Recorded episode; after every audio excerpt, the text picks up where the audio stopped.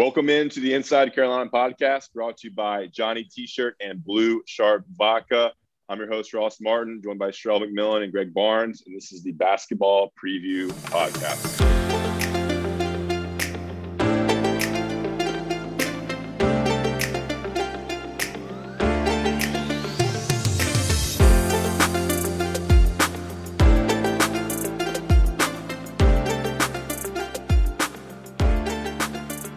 Right, welcome in. We're breaking down every player. We've recorded this in two different segments. We did kind of the guards and wings to start, and we're going to close it out with the big men and the, uh, I guess, the bigger wings. So we'll start off with uh, with Caleb Love and go from there. Today we're talking about UNC sophomore point guard Caleb Love, 6'4", 195, and last season, Caleb Love played 29 games, averaged 27.7 minutes per game, averaged 10.5 points, 2.6 rebounds, and 3.6 assists. And I think we'll get into this. Shooting percentage, shooting percentages 31.6% from the field and 26.6% from three. Sherrell, when you look at Caleb Love entering his sophomore season, deciding to come back, um, what are some things that stand out to him and what stand out to you about him and what he needs to do to have a successful season? I think efficiency is the name of the game for Caleb. Uh, he was up there in shot attempts uh, from two and from three. He played the most minutes. So when you're when you're taking a lot of shots and playing a lot of minutes, um, you have to be really careful not to uh, overshoot, is what I might call it. So I think for him, it's just learning the difference between a good shot and a great shot. Uh, with Hubert Davis, we expect there to be more spacing, more room for him to operate. So he just has to be able to make better decisions and be more efficient. If he can do those two things, then I think he'll really have a good season because we saw the talent come through a couple of times uh, during the season where he really exploded and looked like that lottery pick that everybody thought he was going to be. Yeah, I think he had huge games against Duke. We saw those flashes, saw those big moments, but also the, the turnovers and the shooting percentages. Greg, how does he fit in um, in Hubert Davis's new system? What do you expect from him, and what do you think this team really needs from from Caleb Love? Well, I think the key thing for, for Caleb is, is not only the efficiency, but kind of understanding what his role is. I don't know how many times last year we'd be sitting there watching a game play out, and you've got these big guys down low, Bacot and Day'Ron Sharpe, Walker Kessler, Garrison Brooks – and yet they weren't getting touches. They weren't getting uh, the majority of the looks. And it was the guards, primarily led by Caleb Love, who were taking some of the early shots and, and looking for uh, their opportunities. There's a time and place for that, uh, but he has to make sure he utilizes what he has. And there's a lot of good pieces on the team this year. Um, and I think that's, that comes with maturity and understanding that he's got to be able to, to utilize his weapons. And then when the moment comes for him to, to be able to utilize his own skills, do it. Um, that's that's first and foremost for what Caleb Love. I think all these numbers will improve for him. We've talked over the years how from Marcus Paige to Joel Berry, all these guys, uh, there, there's a lot of pressure on playing point guard at North Carolina. Um, and after you kind of get a, an off season under your belt, you understand more what the system's about. Those things will improve. But he he's got a the team approach. I think is most important for him, uh, and I think he has that talent to be a, an NBA prospect, like Sherrell said. Uh, just some of those things have to come together for him. Yeah, it's interesting to see what will happen in more of a wide open offense. He's got better shooters around him. We think he will with, with Kerwin back, with the transfers, Brady Manek, um, Justin McKoy, and, and Dawson Garcia. So, how do you see this new, more wide open offense with better shooters impact Caleb Love's game as a sophomore? Well, there were a lot of times last year when he would drive and there'd be two of his guys and two of the opposing team's guys in his way. So I think those that will be cleared out. There'll, there'll be space there now.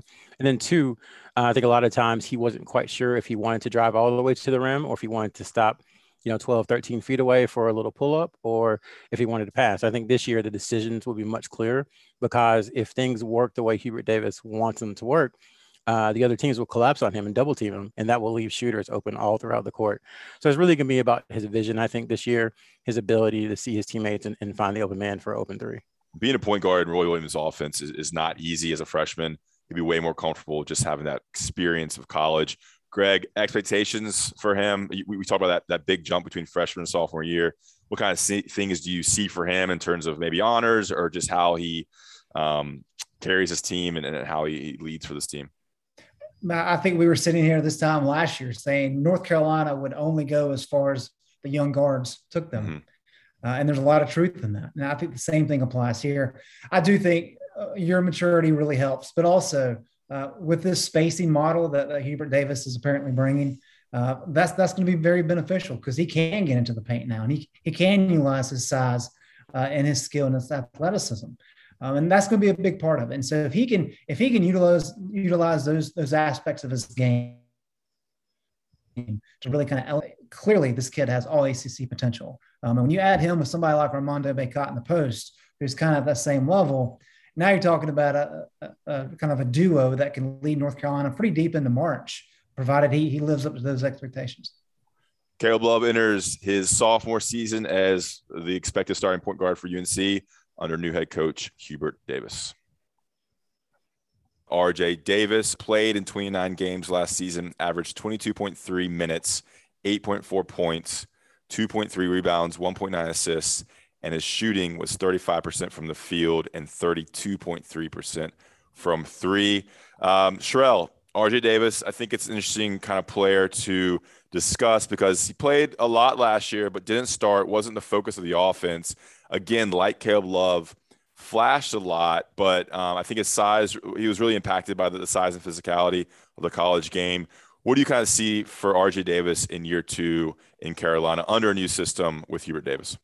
I think it's a very similar answer to Caleb uh, that Greg gave uh, in our previous preview. Is that they need to be more efficient and they need to be judicious with when they decide to shoot and when they decide uh, to get their teammates involved.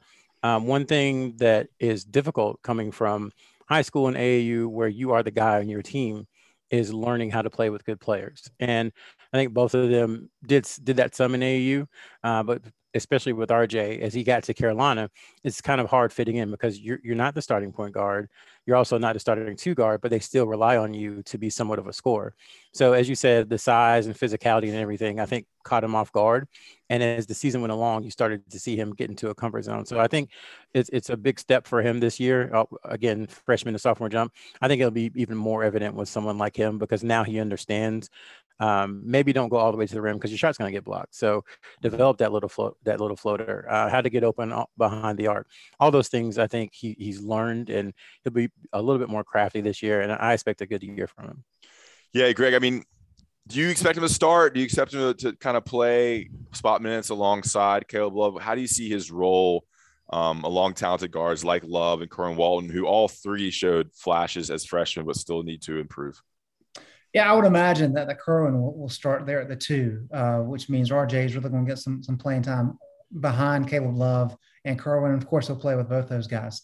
Um, I think uh, Sherrell is spot on, but I will I will add this. I think uh, Caleb Love has the potential to, to really blossom, uh, especially with this spaced out floor that Hubert Davis wanted to, to employ. Uh, and so when you're talking about Caleb kind of penetrating and getting to the rim, there's going to be open shooters available. And I think RJ Davis can really flourish in that role. Um, Sherrell's exactly right. There were times last year when, even when he was playing well late in the year, that he really tried to get to the rim to make something happen because North Carolina needed something to happen. And he was just so small that uh, that's going to be very difficult for him.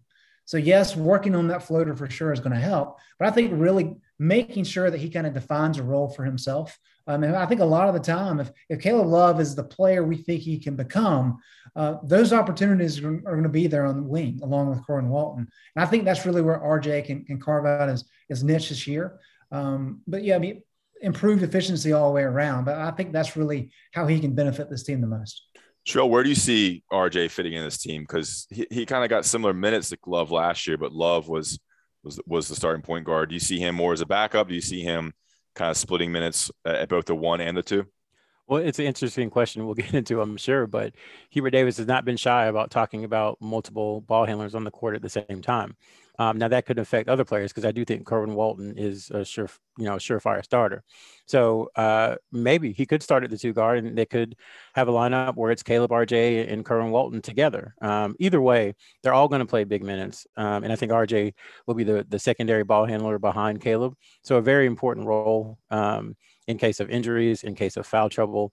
Uh, you want somebody that you trust to be able to handle the ball if Caleb Love has any issues, and I think they definitely trust RJ Davis. Yeah, and there's a good chance. I mean, you're looking at RJ Davis as the starting point guard the next season as a junior if Love were to go pro. So got to keep that in mind as they kind of groom him for that role. Um, and additionally, I think we'll talk about this in all these previews that this is going to be more of a positionless basketball system. So fans and media alike have to kind of get our mindset that there's not set positions that they could roll out a small lineup with with uh, Kerwin, Caleb, RJ, um, Puff, you know, and another small guy. It just it depends on kind of what Hubert wants to do. That I think it's gonna be more shooters and more scores on the court. All right, RJ Davis, um, sophomore season at UNC, uh, playing one and two, and, potentially a backup point guard role for the Tar Heels under new head coach Hubert Davis. Sophomore guard, wing shooting guard, Kerwin Walton, 6'5, 210. And last season, he played in all 29 games, averaged 21 minutes. His um, minutes per game definitely increased once he started, uh, I think in, in late December, early January. 8.2 points per game, 1.7 rebounds, 1.8 assists, and his shooting, which stands out compared to other teammates last season, 44.4% from the field and 42% from three point range and 84% from the free throw line. Sherrell, I think Kerwin Walton's one of the bright spots of last season. Um, had an excellent year and was a shooter that UNC had not seen in a long, long time. How does he improve on last season and get better? Because I think now scouting reports will reports will have him targeted as the main guy to stop. Yeah, I'm laughing because I'm about to take everything Greg is going to say. I'm pretty sure. Uh, so he's got to develop counters because, like you said, he's going to be at the top of the scouting report, and so they're going to say crowd this guy because he's a dynamite shooter, and if you give him any space, he's going to make it. So what they're going to do is they're going to crowd him at the three point line. It's going to be up to him to either drive to the basket to find a teammate. Um, and I'm sure that's what he's been working on, you know, most of the offseason is that ability to put the ball on the floor and get to the rim. So I think when you, it, it's just always different when you go from bottom of the scouting report to top of the scouting report. And the way he spaced things out for North Carolina last year, I think he can do it again this year. So he will still be at the top of the scouting report. So for him, it's, it's just all about counters. Yeah, I mean, same question, Greg. How do you see him kind of fitting in this year, uh, improving? I think you saw teams focusing on him in the, the last third of the season last year once he was knocking down three or four threes point game. Uh, y- your takes on Kerwin Walton? Yeah, I mean, I think Sherrell is exactly right there. Uh, he's got to be able to, to work on the, the fake fakes a little bit at the three point line and, and really work on that, that first step dribble drive. Um, if he can do that, he can create some opportunities for him. Um, it, I think he shows some flashes defensively, so he'll need to come along with that. But I, all this, we, talk about these individuals, um, and, and, they don't grow and get better in a vacuum, right? And I think if if Hubert Davis's system is what we think it will become, um, there's an opportunity here for for Kerwin Walton to really thrive. Because what, what's going to happen is you're going to take one of the big men out of the center, so that's going to allow for Caleb Love to do a better job of getting into the paint. When you add somebody like Brady Manek who can shoot threes like fire, now you've got two guys on the perimeter that teams have to account for. Um, and so if Caleb is able to get into the paint, people are going to start collapsing on him and Armando Bacot. There's going to be opportunities there, not just for one guy, but for a couple guys. Um, and so that, that's going to make some opportunities arrive uh, for, for Kerwin Walton. And so while there are going to be more people on him, uh, the fact that the offense should be open and there should be more spacing is going to give him a little bit more opportunities as well. And so I think it's really just kind of capitalizing on those opportunities while also kind of trying to improve, especially not only mid-range game, but we're really doing a better job trying to get to the basket. Yeah, I think he he's he knows what he needs to improve on. That's probably a lot of it comes down to, to being stronger. Uh, I think the transition from high school to freshman year is very difficult. He knows what he needs to do in terms of getting stronger to to play better defense, to make more room for himself to get a shot, and to score through contact in the lane. Sherrell, you visited him and his family and his coaching staff, uh, high school coaching staff up in Minneapolis. Give us a little take on your perspective from that and what he's working on, and, and, and a, a, glimpse into your time with Kerwin in the offseason. I would say just a re- relentless worker, uh, always in the gym. And I know that sounds cliche, but it is 100% true when it comes to him. And the things that we're working on were what we talked about ball handling, uh, lateral quickness, coming off of screens, um, kind of you know jab step from three just to get a little bit of space because that's really all he needs.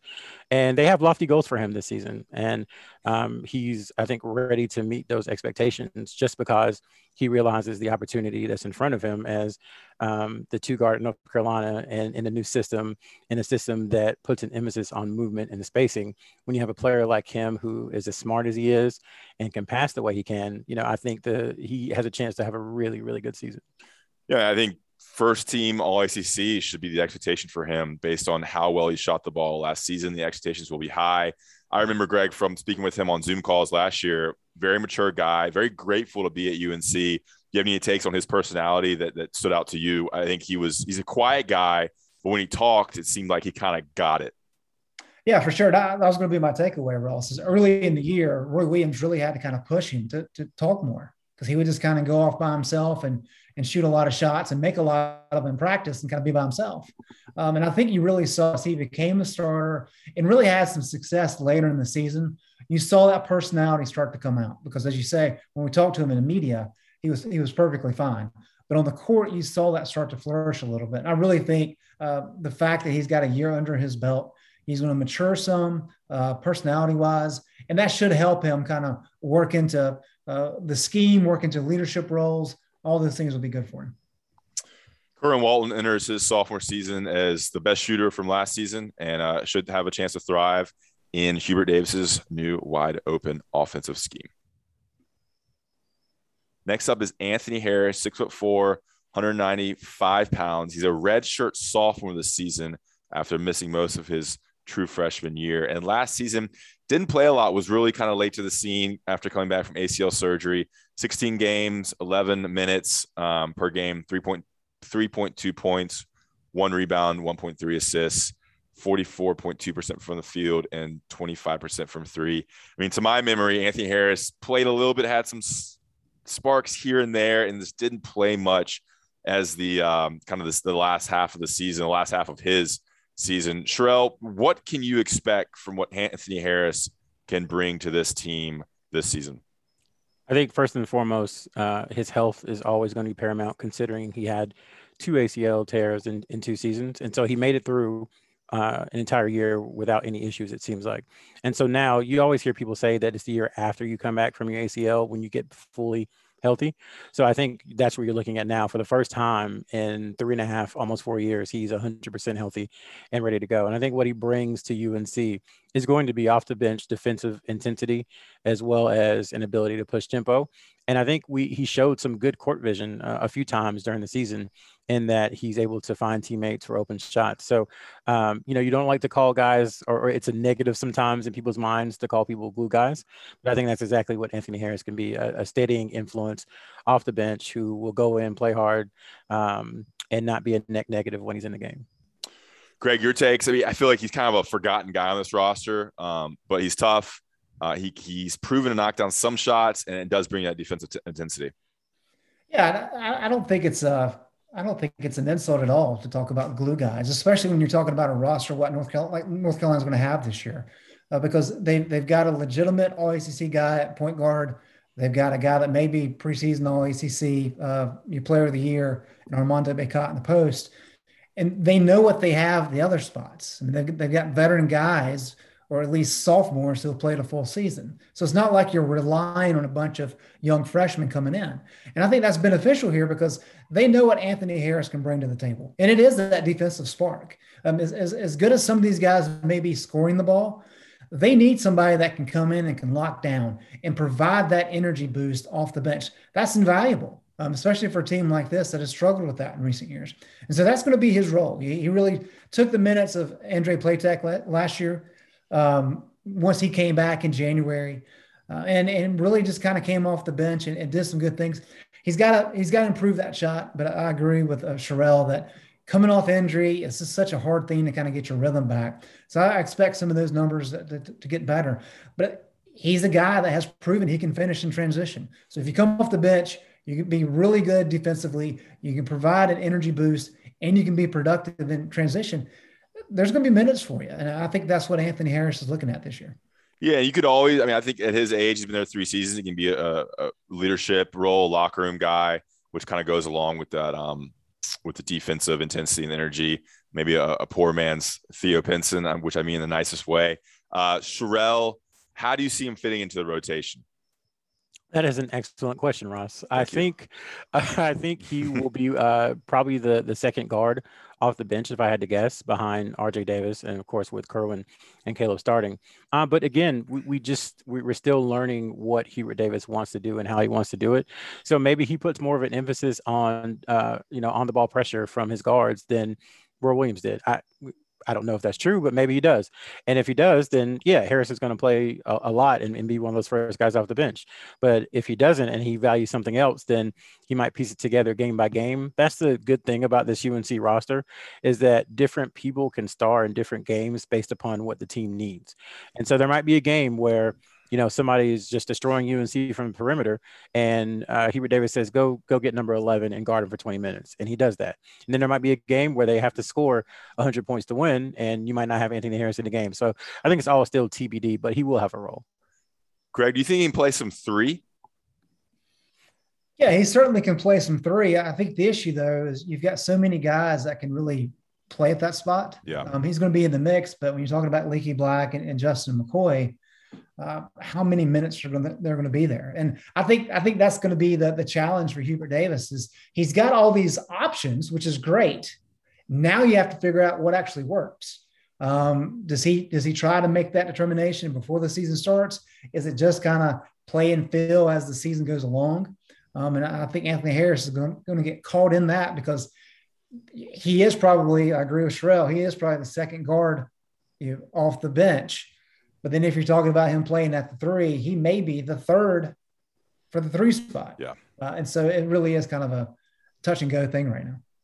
Anthony Harris enters his redshirt sophomore season, uh, coming back from two ACL surgeries last year uh, in the 2021 22 season.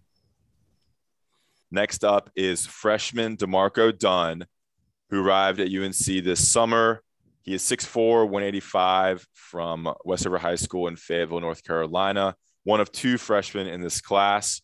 Um, DeMarco Dunn was ranked the number 67th player in the class, number 15th shooting guard, and number three player in the state of North Carolina. Sherrell, you covered his recruitment. Tell us about him as a player. Um, just, you know, his kind of high school recruitment profile, what we need to know about him before we get into him kind of this season as a Tar Heel.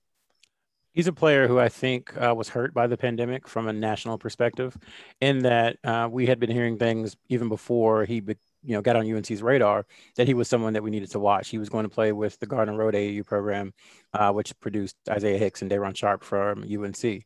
And um, I think had he had that season, his profile would be a little bit higher. However, I still think he can have an impact at UNC this season. It just again depends on uh, what Hubert Davis is going to value. You know, if you look at it from from the outside, you'd have to think he's the third guard off of the bench behind uh, R.J. Davis and Anthony Harris. However, he's a he's a really good shooter, and he is uh, very very athletic for someone his size.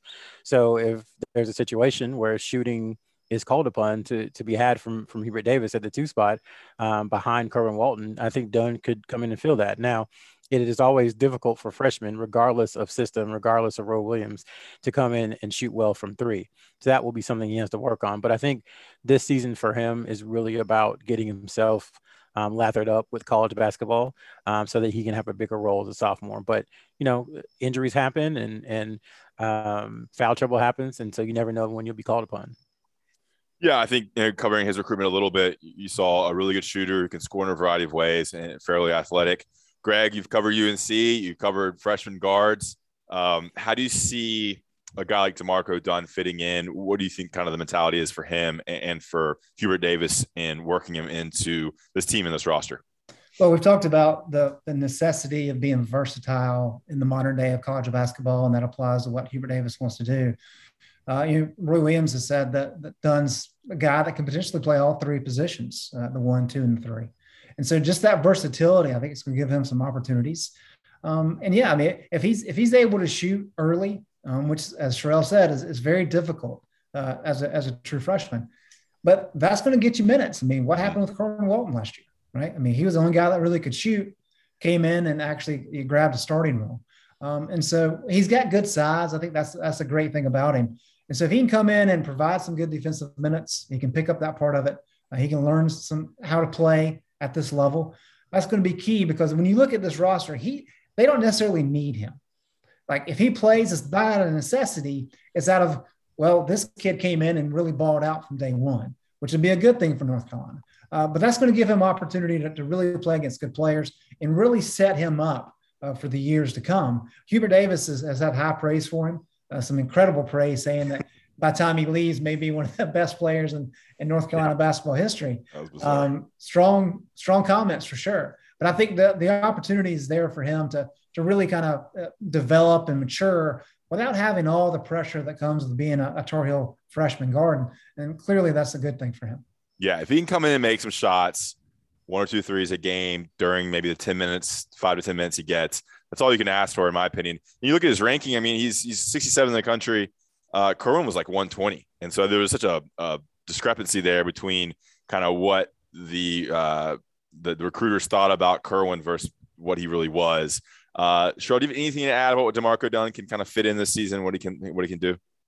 I, you know, he's he's uh, like I said, he's fairly athletic. So I think there's a chance if he picks up the defensive principles that he could be uh, impactful on that side of the ball, just because of his size, his strength, his athletic ability. So that's something to watch out for too. Yeah, and he'll be competing with Anthony Harris for minutes, kind of backing up um, Kerwin Walton at the two. All right, freshman DeMarco Dunn entering his first year in Chapel Hill. Puff Johnson, 6'8, 205, entering his sophomore season. Last season was cut short with a broken foot injury, I believe. He only played in 14 games, and in those 14 games, only averaged 4.1 points, only scored 1.1 per game. Um, you know, not much shooting, 42.9% from the field. But we really didn't get to see what Puff Johnson can be. Um, Sherrell, you cover his recruitment. You know that family pretty well what can we expect from Puff Johnson as a sophomore? I think you consider this kind of his freshman year in terms of actually getting time on the court in real games. I expect a lot from him, uh, honestly. I think he is someone who, again, we didn't get to see last year. And so people are kind of forgetting about him. Uh, but he's a talented player. Uh, and I think another thing people don't realize is that you put him beside Leaky, he's just as tall as Leaky and a little bit longer um, as far as his arms are concerned. So he can be someone who can play some great defense. I think you're not going to find many six eight wings in the ACC with long arms. So he has the potential, in, in my opinion, um, to really blanket some of the other threes in the conference and play some good defense from the wing. And he's a good rebounder for uh, for his size as well. Uh, he doesn't look it, but he's he's really tough. He's really strong. He likes to get in there and battle. And then you know above all else, I think he can be a really capable three point shooter. I, I mean, in my opinion, uh, and this is going to sound hyperbolic. I don't mean it to be, but he's kind of the prototypical UNC3 in my mind because he's low usage. Um, he has long arms, which means he can play great defense. He's very unselfish and he can knock down threes and he doesn't mind rebounding. So you add all that up, and that's kind of what the UNC3 has been for a long, long time. And I think Puff Johnson has all those qualities. Yeah, and I think one thing to important to remember, not to compare him to Cam Johnson, but Cam Johnson was a late bloomer as well um, not really thriving until he really got to UNC in his last year at Pitt. So that maturity and building up your physical body is important for for Puff as well. Greg, we saw him in I guess 14 games. What was your takeaway from him as a freshman, and what you expect from him as a sophomore? Well, I think Sherrell hit on a, key point there. Is that one of the things we really heard from the coaching staff uh, last preseason and early in the season uh, is that he was actually a better rebounder than his brother. And while we all kind of assume he's got the same size as Cam and uh, he has the same shooting ability, uh, if he can add a rebounding component to it, now you're talking about a, a kid that can be special down the road. Um, and I, I would just remind people that think about Walker Kessler's trajectory last year, because he had the situation with COVID in the preseason. And as a true freshman, missing two weeks where you're not even allowed to be at practice and then uh, come back it takes you a long time to kind of get your rhythm. And so what happened with Kessler? By the time he got into late January, all of a sudden he blows up and really blossoms as this player late in the year. Well, Puff had the same situation where he was out because of COVID early. Um, and then by the time he finally kind of starts to get back into the groove, uh, UNC Ross actually termed it a sprained toe on his right foot uh, practice in late January. And so just as he's finally kind of working his way back in, that happens and he misses the rest of the season. Um, so clearly a frustrating year for him. There was potential there for playing time uh, with how the season went for Carolina last year. So I, I, don't doubt that that after the season he said, "Look, you know, tough year. Uh, I know exactly what to do. I, I saw my brother do it. Um, you know, the family understand what it's about, and so I, fully expect him to come back in with a, a, chip on his shoulder, with the possibility of kind of making a step forward. Because as Sherrell laid out, he's got a lot of things working for him, potential wise, athleticism wise, size wise, uh, and it'll be interesting to see how Hubert Davis uses him this year. Yeah, and, and we had um, Hubert on, I think, late August, and he said that Puff's not 100% yet in terms of full court, five on five, full contact action. So as we record this in mid September, keep that in mind. And also to clarify, Kessler and Johnson were just exposed to COVID. Um, Greg knew that, but they didn't have COVID. They were exposed. They had a, a two week, um, whatever you want to call it, situation where they couldn't, quarantine, yeah. quarantine situation. All right, guys. Uh, Puff Johnson enters his sophomore season. We didn't see much of him as a freshman. We interested to see how he fits in and his role as kind of a three. You can play some four in Hubert Davis's versatile uh, positionless offensive system. Leaky Black, a name we're all familiar with, a uh, Ford from Cox Mill, Concord, North Carolina, 6'8, 200 pounds. This is his senior season. And last season, Leaky Black played, I believe, started in most of the 29 games he played in. He sat out a couple, but um, as a starter, but 27.6 minutes per game, 5.6 points, 4.9 rebounds, 2.4 assists, 1.2 steals, 36% uh, from the field, and 22.2% from a three point line. Sherrell, I think this is one of the most interesting guys because you bring in, you have Puff coming in, his position. You have Justin McKoy coming in, that's playing his position. Um, I think, you know, Brady Manek and Dawson Garcia are more fours, but they have that kind of same skill set with a versatile uh, shooter. And it'll be interesting to see how much Leaky plays. Now, he started two seasons um, and he does a lot of things that Roy liked, but there's a new sheriff in town with Hubert Davis. Sherrell, um, your take on Leaky Black entering his uh, fourth season at UNC? It's weird because I think it's the same conversation we've had the last three years. Is that uh, there needs to be a conversation about what his role is. Role definition is hugely important to Leaky do you want him to be your secondary ball handler? Do you want him to be a wing who plays great defense and um, you know can rebound from his position and push tempo? Do you want him to try to score some? Like that just need there needs to be a conversation before the season to say what are the three things you really really want me to do and let me hone in on those and let those be my anchors so I can become really really good at them. Um, and I think that's been lacking the last few years, or at least from the outside looking in, it feels like it's been lacking. So um, to, to what we talked about earlier, though, you know, there's only one ball. And there's a lot of guys on Carolina's team who are shooters, who are scorers. So you need someone who can play good defense, and you need someone who can push tempo and grab rebounds. So there's going to be uh, a role for him. It's just a matter is that role at 18 minutes or 16 minutes or 29, like it was last year. And I think that is what we'll be looking forward to to finding out when the season starts. Greg, I'm going to go right to you for for your take on Leaky Black this season.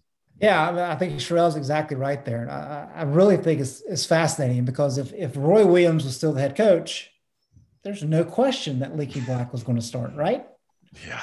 But Roy's gone. And so what does what does Hubert Davis value? And I think this is one thing that we'll see from game one, uh, kind of what what means the most to Hubert Davis. Is it being a scorer? Or is it being a leader? Is it being a guy that can do a lot of different things? Um, you know, I think if Leaky had established himself as kind of a, you don't even have to say elite, but like a really good defender, more so than what he's become, um, I don't think there's any question he gets significant playing time. Um, we know that that he's he's savvy as a leader. Um, I mean, last year people may not believe this, but Leaky was second on the team in plus minus. He was second in the ACC in assist turnover ratio uh, in ACC play.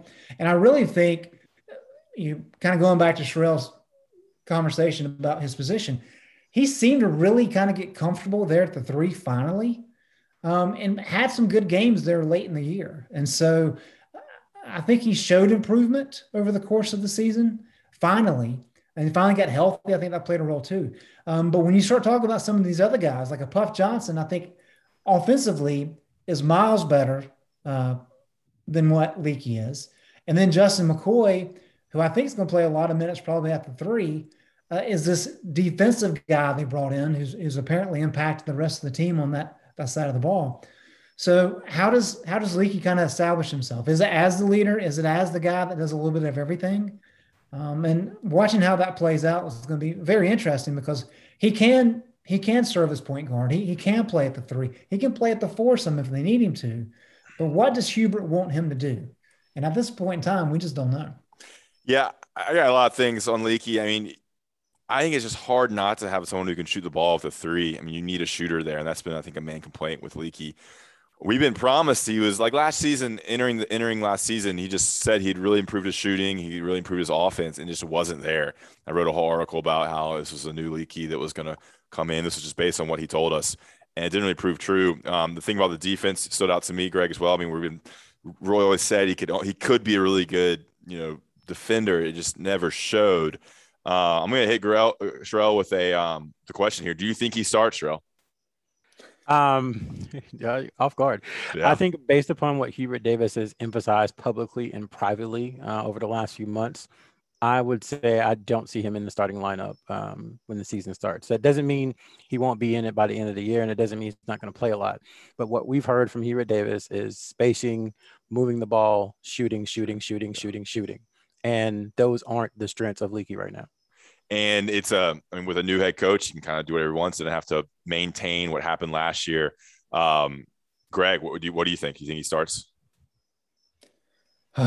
you know, I have a feeling that he starts just because Hubert is is so tied to North Carolina tradition. He's so tied to how Dean did things, so tied to how Roy did things. Um, Leaky started 59 games as a Tar Heel. Uh, and I'm of the opinion that Leaky probably starts. And then if he doesn't hold that position and other guys start to push him, then he moves out of the starting lineup.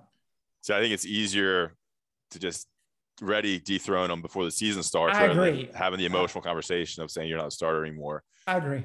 Um, but that but that comes back, Ross, to role definition. There, there has to be a conversation about what do you want from me and what do you want me to do. And if those expectations are laid out clear in the preseason, then I don't think it'll be a huge issue, honestly.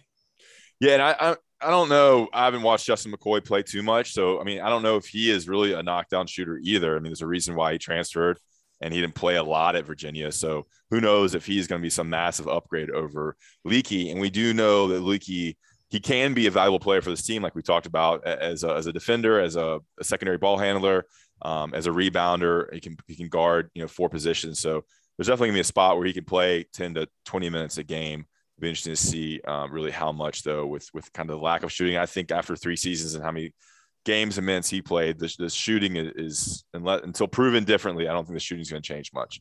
Anything else, guys, from you on Leaky? He deserved a, a little extended video there. All right, guys. Uh, Leaky Black entering his fourth season at UNC, and he does have that extra season. So UNC fans could get five years of Leaky Black um, entering his senior season in the 2021-22 season. Hey guys, this is Ross Martin from Inside Carolina, and I want to talk to you about Inside Carolina's new podcast sponsor. It's Blue Shark Vodka. Blue Shark Vodka is a family owned vodka company based out of Wilmington and Wrightsville, North Carolina. It's available in all 100 counties. And the thing about Blue Shark Vodka is it's the smoothest vodka in the world. It's made with sweet North Carolina corn to create the world's smoothest vodka. It's been distilled four times and then mellowed for 28 days to create that full blooming and awakening flavor. Each batch is in triple filtered, giving it a smooth, clean finish and eliminates any of the alcohol bite. Guys, I've been using it recently with some soda water, fruit juice, little lime juice. It's great for tailgates. It's light, it's smooth, and it's an award winning premium vodka from North Carolina, local and family owned. And it's available once again in all 100 counties. So head to your local ABC store to check out Blue Shark Vodka.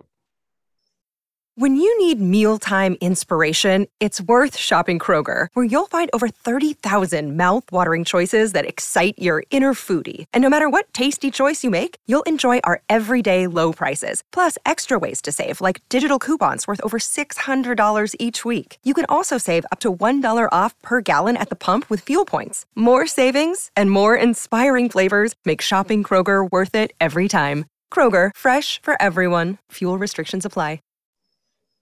Dontrez Styles, the true freshman forward from Kinston, North Carolina, six foot, 205, four star player, ranked number 65 in the nation, number 13 small forward, and the second best player in the state. Trell, you covered his recruitment. Um, you know, he flashed, I thought, at, at late night. Um, has has good size, good athleticism. What do you kind of expect from him? Not just this season, but maybe moving forward uh, for him as a player. He's someone who's physically ready to play in the ACC today. And I think that's the most important thing uh, because there are going to be opportunities for him, whether it is at the three or at the four, to earn minutes. Uh, again, Hubert Davis is a new coach, and we just don't know uh, really what he values until we see him, you know, coach on the, the team for a few games.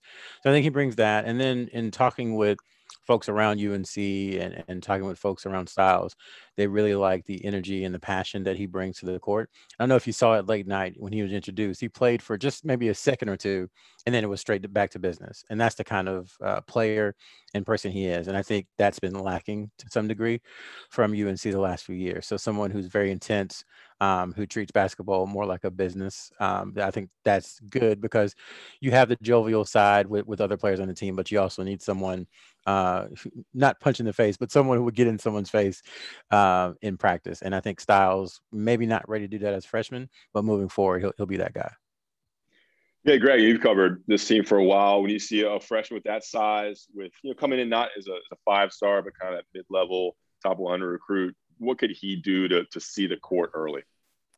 Well, I think the, the great question, and, and Ralph kind of hit on it there, is we don't know what Hubert Davis is going to do because when Roy Williams was in town, all of November and pretty much all of December, and sometimes even into January, pretty much everybody that could play played. Uh, the idea being give everybody opportunities. Let's see how everything plays out. Let's see who splashes. We don't know if Hubert Davis is going to take that same approach or not. And so that will tell us a lot right there, exactly how, how that plays out. Um, but yeah, I don't think there's any doubt that that Styles is the guy that has the physical build. Um, he has the skill set uh, to really play at the ACC level, and I, I think that's important. And so it, it's going to be unique to see how much he gets to play because there are a lot of uh, pieces there on the wing. There's a lot of competition there, but he does have a little bit different skill set than, than maybe a Justin McKoy or uh, Brady Manek for sure at the four. So uh, he, he can find a niche for himself. And I think the energy helps. All those little things that he can do, tangibles, um, intangibles, will really allow him to kind of carve out a spot. Uh, and as Rel said, not a guy necessarily they need this year, uh, but maybe he can get enough uh, foundational work in that he can really be a key piece for this program moving forward. Sherrell, do you see him sticking at the three? Is that kind of his his college position? Could he play some four? Can you kind of paint the picture of, of what you see him becoming or what he is right now? I think it's both of those. Uh, I, I, think you commented on the message boards just about you know, Hubert Davis's era is going to be more positionless than, you know, Carolina fans and media are used to. I think Styles is a perfect example of that.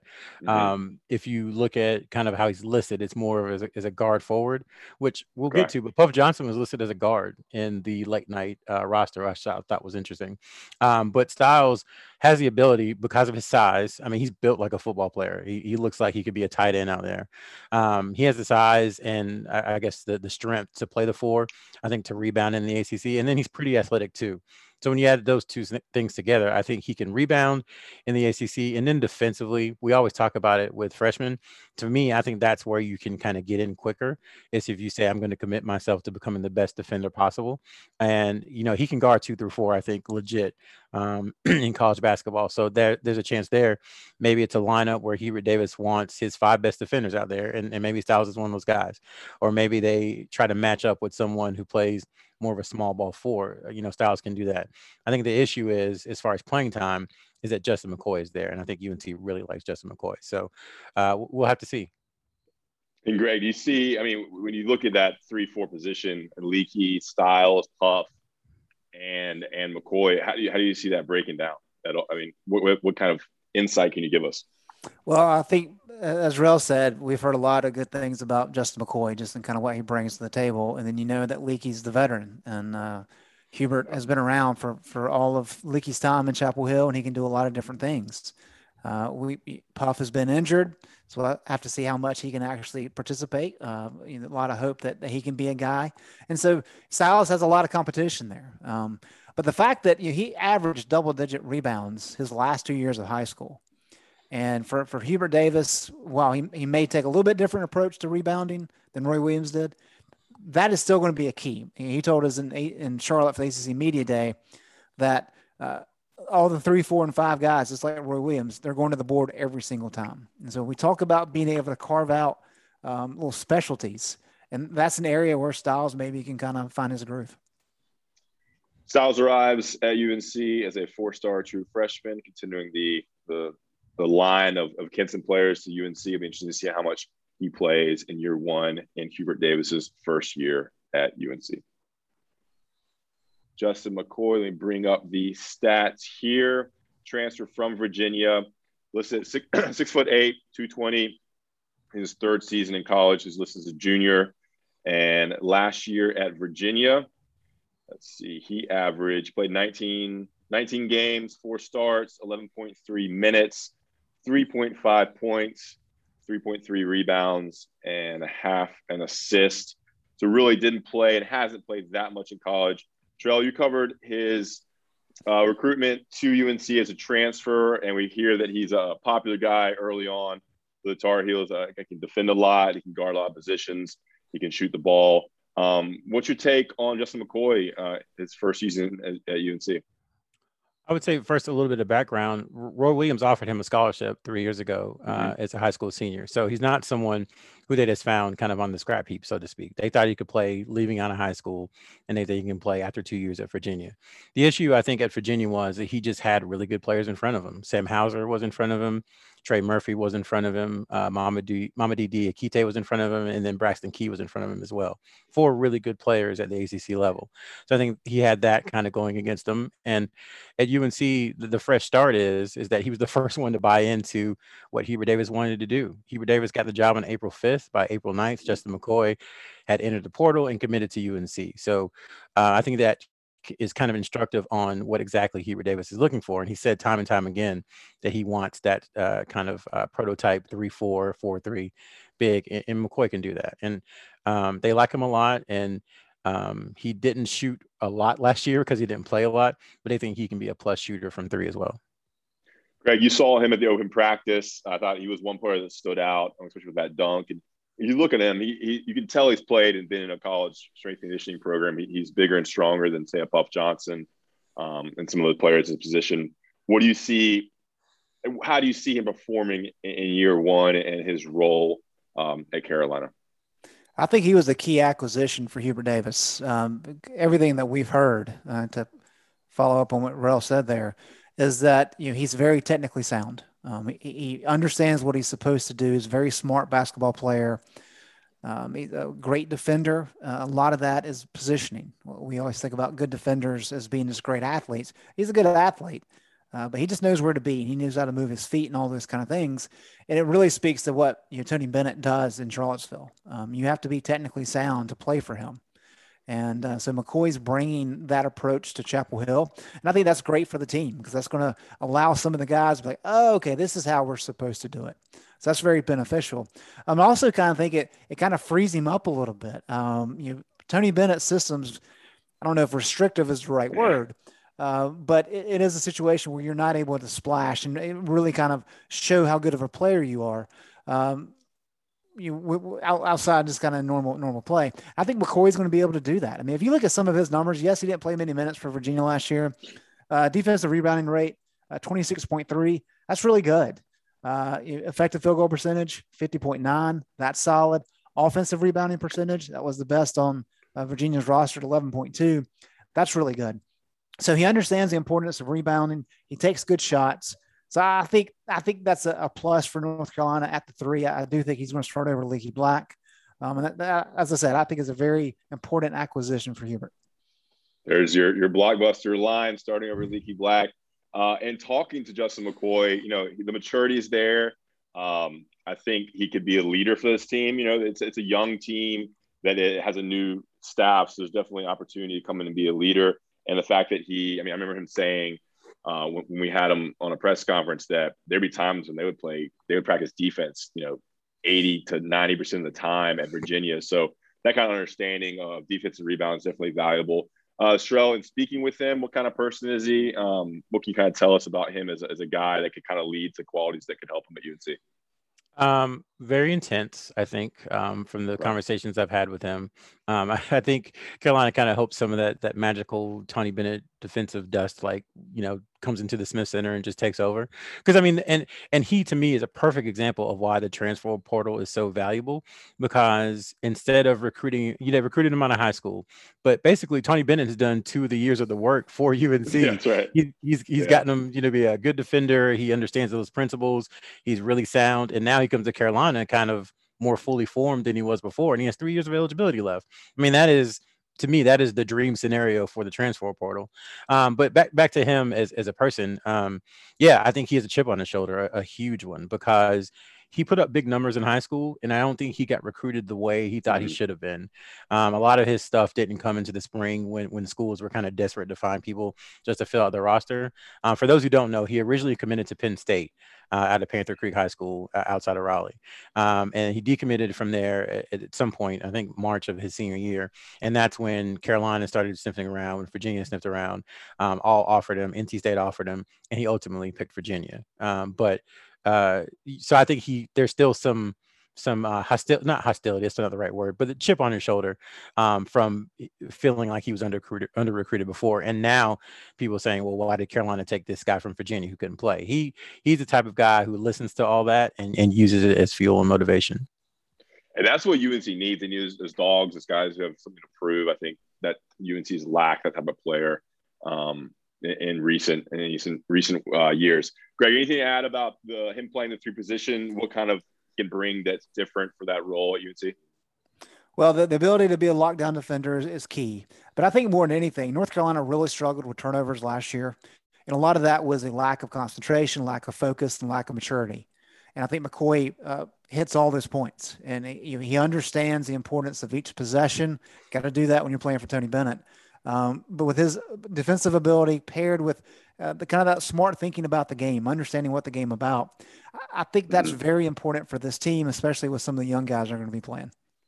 I think it's going to be super interesting to see the rotation there with him, Leaky, Puff, um, you know, Kerwin playing the two and three, and and how much those guys also play the four, the small ball four as well. So definitely interesting to track. You could see Leaky and Justin on the field on the court at the same time.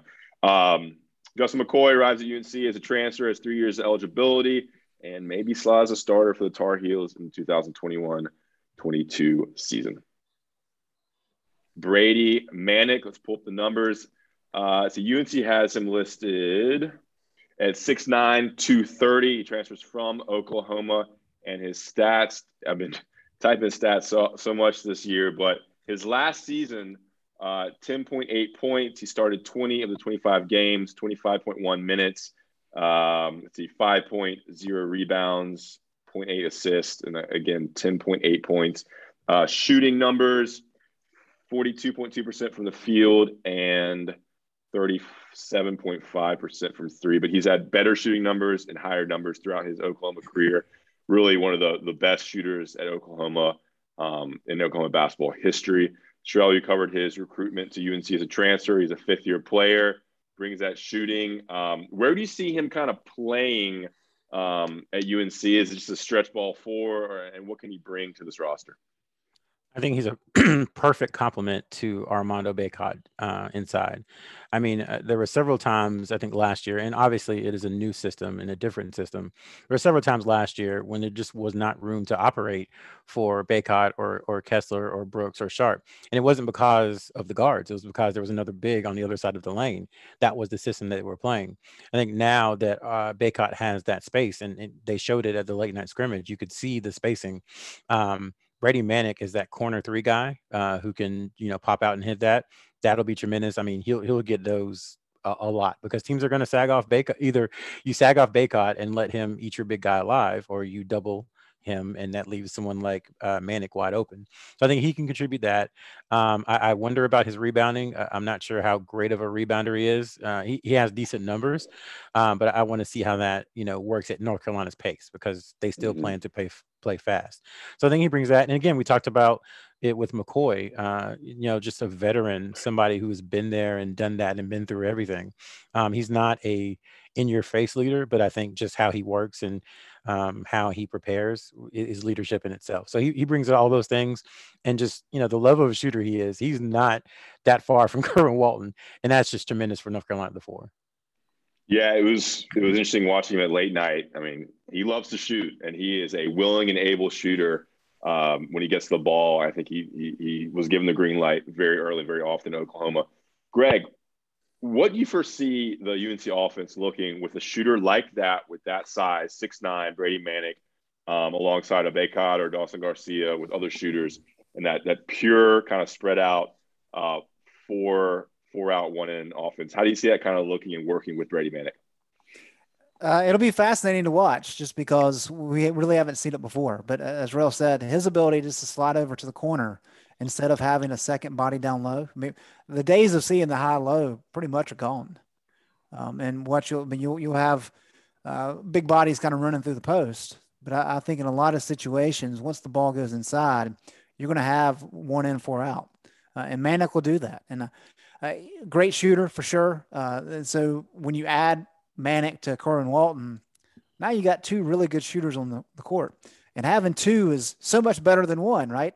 Uh, and if you can find one other guy to make some shots, now things really open up. Uh, but more than anything, I think it gives Caleb Love some opportunities, really get into the paint and distribute, especially if Caleb's there in the, the corner uh, to be able to knock some shots down.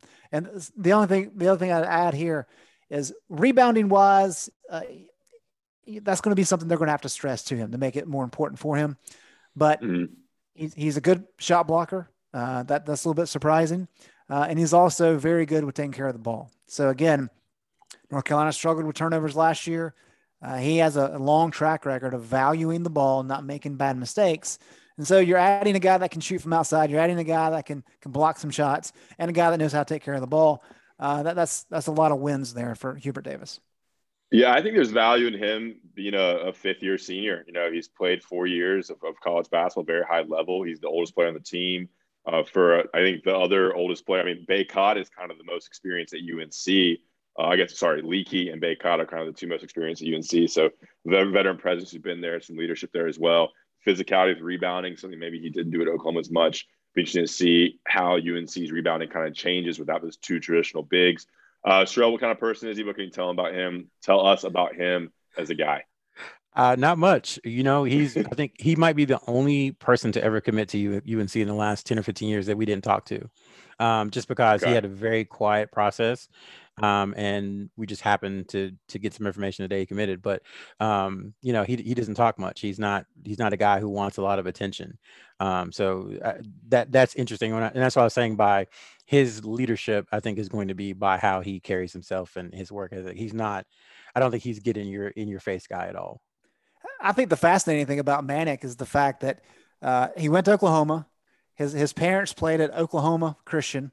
Uh, his older brother played at Southeastern Oklahoma State. He grew up less than an hour from Norman.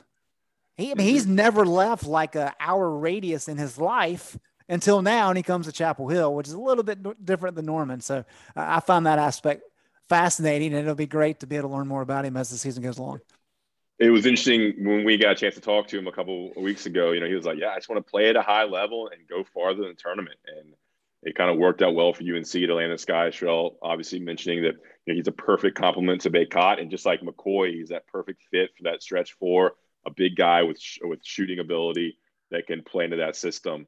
Um, Sherrell, go ahead. Yeah, I would say the only thing that worries me is Hubert Davis has talked already defensively about switching screens, and you know he's he's comfortable with his big switching. And I, I, wonder, eh, you know, exactly how well Manek will fare if you know if he's playing the four. There's a pick and roll with the one, and you know he switches on to a, a lead guard. You know, I think that situation can be kind of dangerous for, for North Carolina. So that's something I'm looking I'm looking towards to see how his lateral movement is, to see the lateral quickness if he's able to stay at least just stay in front of some of those guards or funnel them to to Bacot, you know, in, in uh, down in the post sometimes you kind of you take the go with the bat. If you can bang threes from the outside, you can for sure take a couple of defensive lapses. Brady Manek, uh, definitely recognizable with the big blonde hair and the blonde beard. Arrives at UNC for his fifth year from Oklahoma, and uh, adds a, a much needed shooting bonus to the UNC roster. We've been going right through all the transfers, and the final one, the last one for UNC to land, is Dawson Garcia, the six foot 11, 230 pound big man who comes from Marquette. He was a freshman last year at Marquette. Started and played in all 27 games, averaged 13.0 points, uh, 6.6 rebounds, shot 48% from the field, and 35% from 35.6% from three, and and had a really good game in the Dean Dome when Marquette came in with Steve Steve Wojciechowski as coach and beat the Tar Heels. Huge grab for UNC, kind of late in the process. Sherrell, you covered his recruitment when he was a, a, recruit as a high school player to UNC, and then again as a um, as a transfer recruit. What can you tell us about what Dawson Garcia brings as a player? Because even I'm a little confused if he if he's at stretch four, if he's going to bang down low. What do you see from him um, this season? I see him almost as a stretch five. Um, and so I'll explain that. So Brian Snow, who used to be a national um, recruiting analyst for 24 mm-hmm. 7, he's now the director of recruiting, recruiting at Penn State.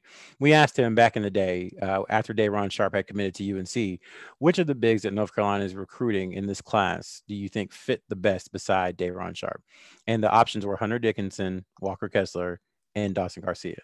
And at the time, you know, we didn't think UNC had a, a, shot with Walker Kessler.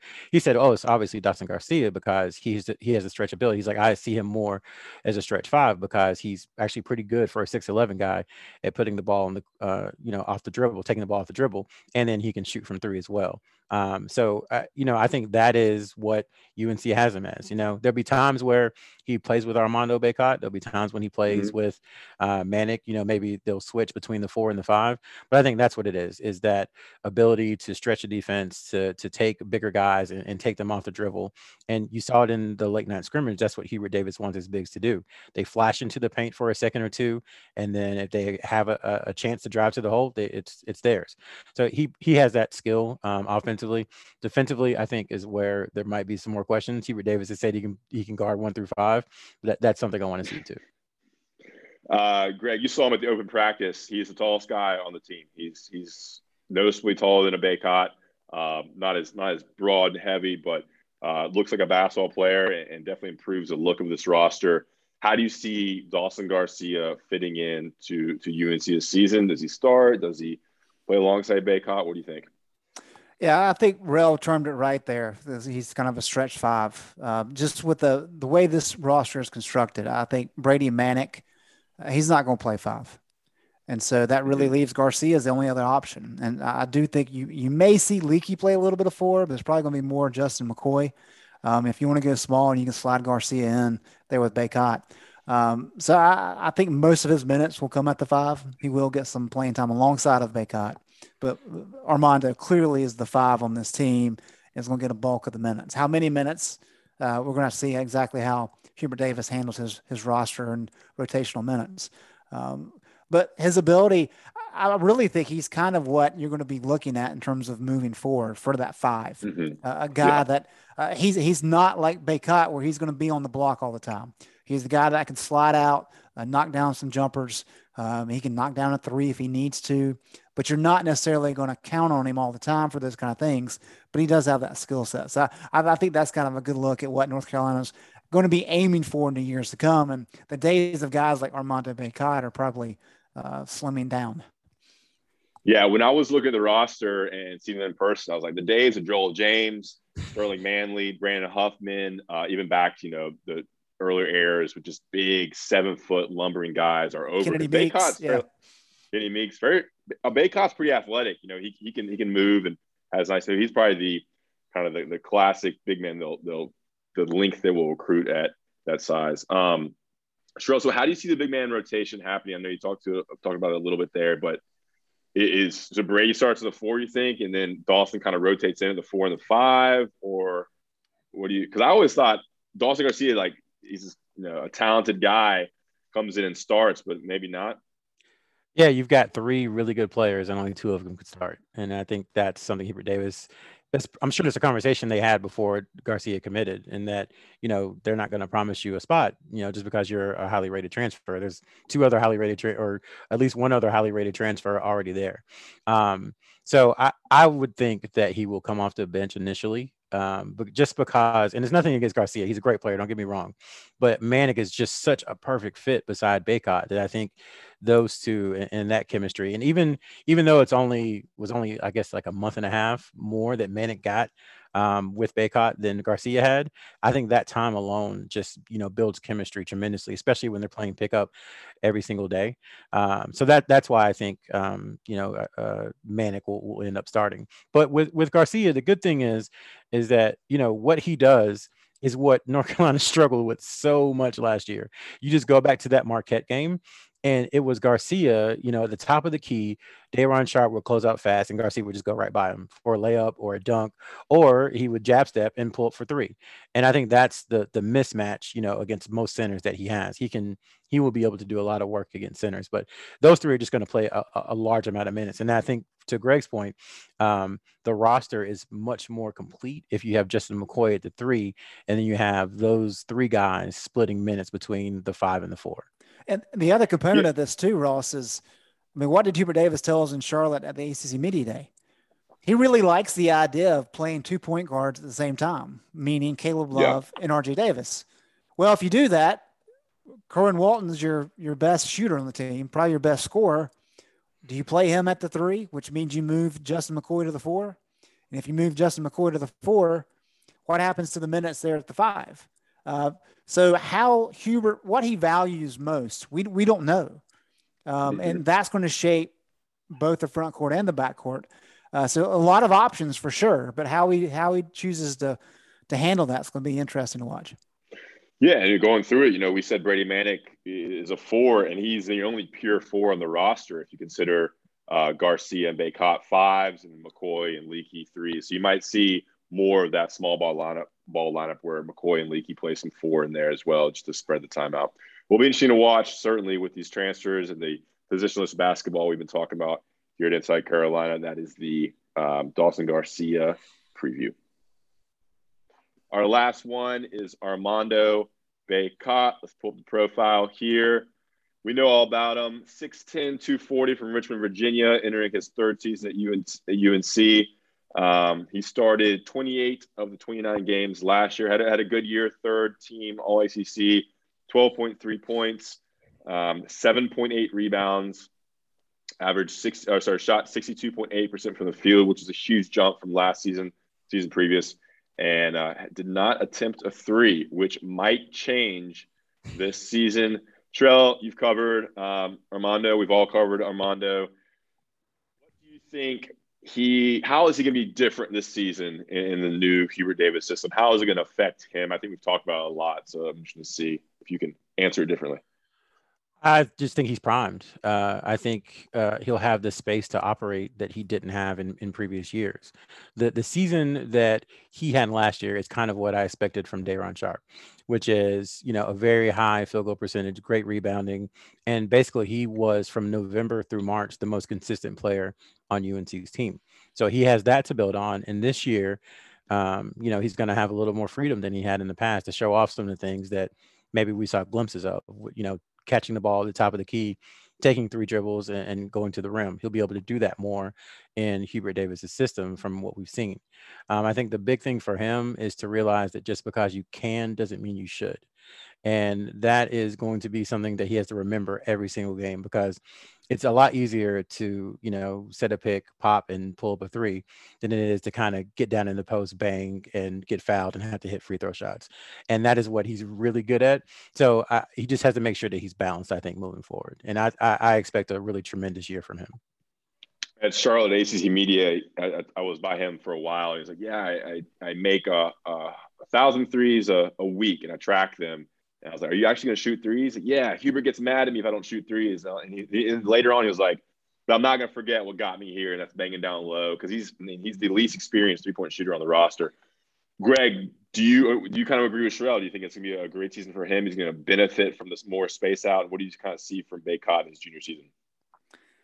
So, you know how many times Armando Bacot has attempted a three point shot in his college career? Zero. One. One. One. Oh, really? Of one. Um, so yeah, I, I, get the fascination with the three point shot, uh, but for North Carolina to be the team that a lot of people think they can be, to be a team that can challenge for Sweet 16, to be a team that can challenge for the ACC championship, Bacot has to be a hoss down low. Forget about the three point shot. He's got to be consistent in the post. Um, you know, if you go back to his freshman year, we saw glimpses of this guy that was just dominant, right? But then he'd go three or four games and we wouldn't hear from him. And so that was all season long. He did better last year early, but you you look at his stretch of games, you know, Kentucky, Kentucky NC State, Georgia Tech, lights out. And then he goes and he's mm-hmm. one for seven against Notre Dame with, with a couple rebounds. Um, had a good stretch with Wake Forest, NC State, Pittsburgh. You're like, okay, he's he's turning the corner. Took one shot at Clemson. Um, and so yeah. as you got into the, the last part of the season, he really started to find that rhythm and consistency. He was able to dominate in terms of spacing in the post. Like he was a big body who was able to uh, establish position. And he's got to do that from day one. And if he can be that consistent presence down low, everybody else can shoot all the threes they want. Um, if he's not that effective guy down low, though, this team will struggle. So it's a lot to put on him. Like Rel said, I mean, he's worked towards this. This this is his year to really break through and be that consistent presence. And if he is, he's certainly going to be a first team All SEC guy, and he's really going to work up in the NBA draft boards. Yeah, I mean, I was super impressed with him last year with how he improved from from year one to year two. He took that sol- freshman sophomore year jump. That was funny. The Clemson game. That was when his mom got mad at him. I believe Greg. Yeah. Wasn't that the big quote that his, his mom got mad at for not shooting? Um, he looks the part. He looks in great shape. He's physically imposing, and you, you got to be impressed with his operation around the basketball. So you definitely think he has um, an even better season this year. He's preseason All ACC, first team All ACC um, listed today. Actually, Show anything else about about Bacot you have to add? I think we kind of covered him.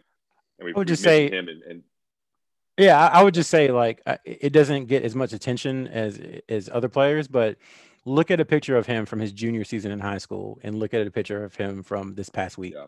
And it is a completely different person. Like Kennedy Meeks deservedly so, got so many props for his weight loss, and he's kept it off all these years later, and how strong he got. Bacot is a massive person, and he, you know, he just looks cut up. I mean, he looks strong, he looks physical. I mean, just a dominant presence. I mean, I, I, I'm very, very, very high on on Bacot this season. I think he's going to have a really, really good year. And I think his leadership is really important too. You know, he is a he's a likable, engaging personality. He's a great quote. I think people gravitate towards him, and, and, that's important in the locker room. You know, you have a lot of transfers. You have a couple freshmen. You have some sophomores that are just getting used to college after the COVID year. So I think Bacot and Leaky's um, leadership is critical for this team that has a new coach, has new staff, and has a lot of new moving parts. Um, that is it for us. That was our last one, Armando Bacot. So appreciate you all listening to the Inside Carolina podcast slash video series. Check out all the videos on YouTube. This is also going to be one big podcast on Inside Carolina's YouTube channels. Sorry, Inside Carolina's podcast channel. So subscribe to Inside Carolina podcast, subscribe to YouTube, like, rate, review. We appreciate our sponsors, Johnny T-shirt, and of course, Blue Shark Vodka. Um, and thanks for listening. This season's you know less than two weeks away, it seems. Uh, thanks to Sherrell and thanks to Greg.